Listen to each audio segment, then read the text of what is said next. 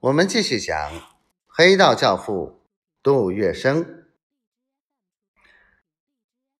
现在碰上杜月笙派李北涛来痛陈利害，几句话甩过去，周福海便打定了主意，从万墨林身上找线索，催破重庆地下工作者这桩大功劳，他宁可不要。杜月笙的面子。却不能不卖。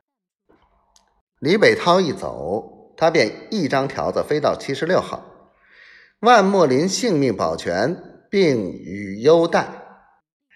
三天后，万墨林从阴风凄凄的七十六号转移到四马路总巡捕房收押。总巡捕房的督察长刘少奎不仅与杜门相关，而且归戴笠直接指挥。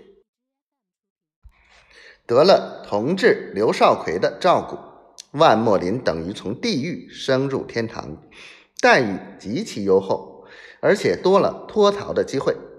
李北涛顺利达成初步任务，他便留在上海，暗中策划买通日本人，把万墨林悄悄地送往香港。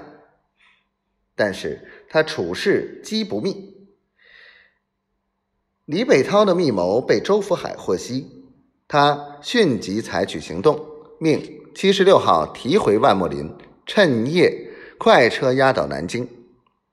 周福海接见万墨林，先跟他开了个玩笑，然后开门见山地说：“万墨林，你所做的事情自己明白。七十六号的门进去容易，出来难，使你释放很不简单。我此刻是买杜先生的面子。”只要关节打通，我自会放你。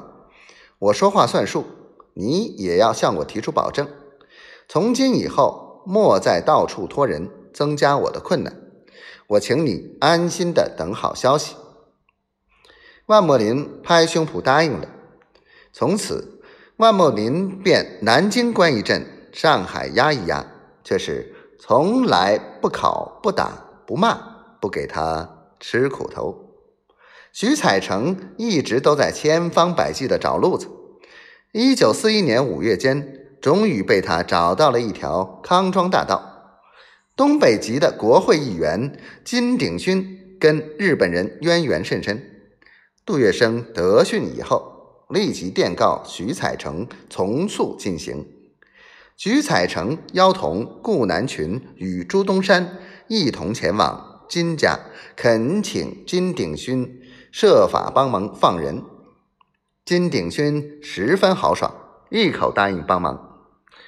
金鼎勋走日本决策机构兴雅院的这样的高级路线，说服兴雅院的高等参谋冈田和一位相关巨商坂田，由坂田、冈田影响兴亚院，指使日本军方，皇军如需彻底统治上海。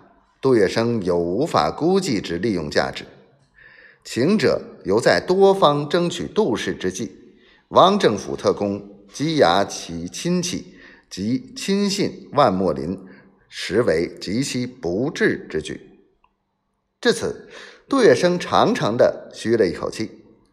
在兴雅院和日本军方的重大压力之下，亦即周福海所谓的关节打通。万墨林终于获得开始。就这样，杜月笙一日又一日地耗尽着自己的心血，发挥着自己的能量，同日伪势力巧妙周旋，用自己的行动支持着中华民族反抗侵略者的斗争，直至抗战的最终胜利。